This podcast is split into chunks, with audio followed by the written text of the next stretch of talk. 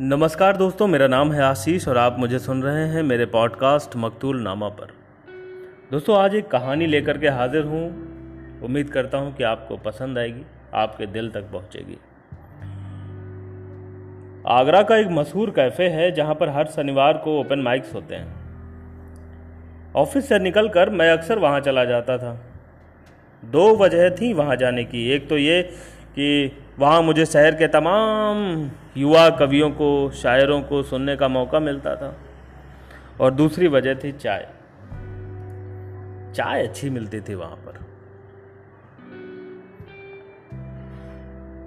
यहाँ पर चाय बढ़िया मिलती है ना? इसी बात के साथ एक लड़का धम करके मेरी बेंच पर बैठ गया। मैं उसके सवाल का जवाब देता, इससे पहले कि दूसरा सवाल आ गया। आप भी कवि हैं क्या? नहीं नहीं नहीं नहीं नहीं। मैं कभी नहीं हूँ। मैं तो बस सुनने चला आता हूँ आप लोगों को। सुनना बहुत पसंद है। और हाँ चाय चाय पीने। थोड़ी देर बाद वो लड़का मुझे स्टेज पर दिखाई दिया। उसका नाम था धैर्य। कुछ अजीब सा नाम नहीं था उसका? धैर्य। खैर, उसने पढ़ना शुरू किया। साइकिल के कैरियर पर ज़िंदगी ला दे किसी दिन भीड़ से निकलूँगा। रफ़ी के गाने पर घंटी की जुगलबंदी, जंगल की पगडंडियों से होता हुआ, हिमालय के शिखर पर चाय में चाँद डुबाकर खाना है। रात पीना चाहता हूँ।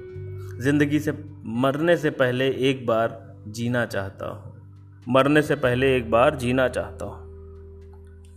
तालियों की गड़गड़ाहट हुई और उन्हीं शोर में वो लड़का जाने कहाँ खो गया।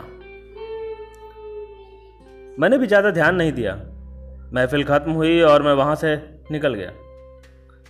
अगले शनिवार जब मैं फिर वहाँ पहुँचा तो पता चला कि इस बार यहाँ पर प्रोग्राम नहीं होगा।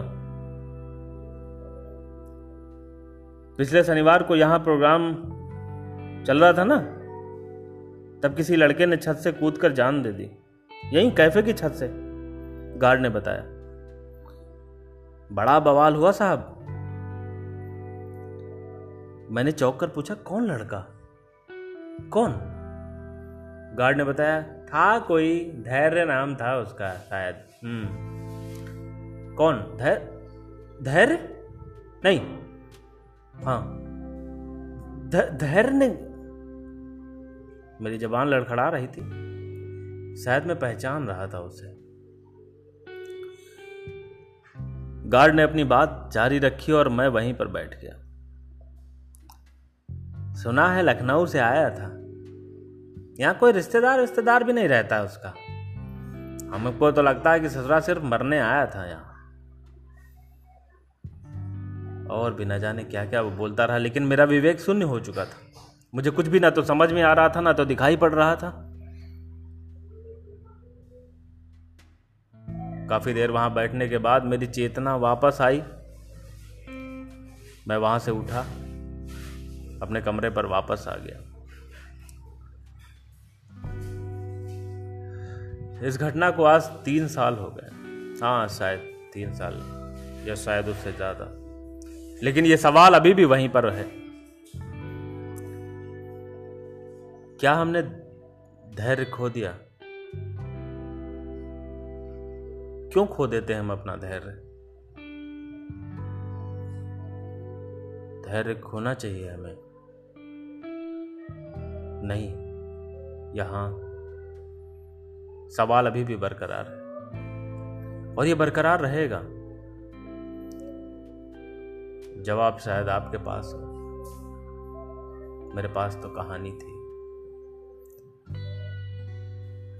मैं आशीष फिर एक वादे के साथ वापस आऊँगा।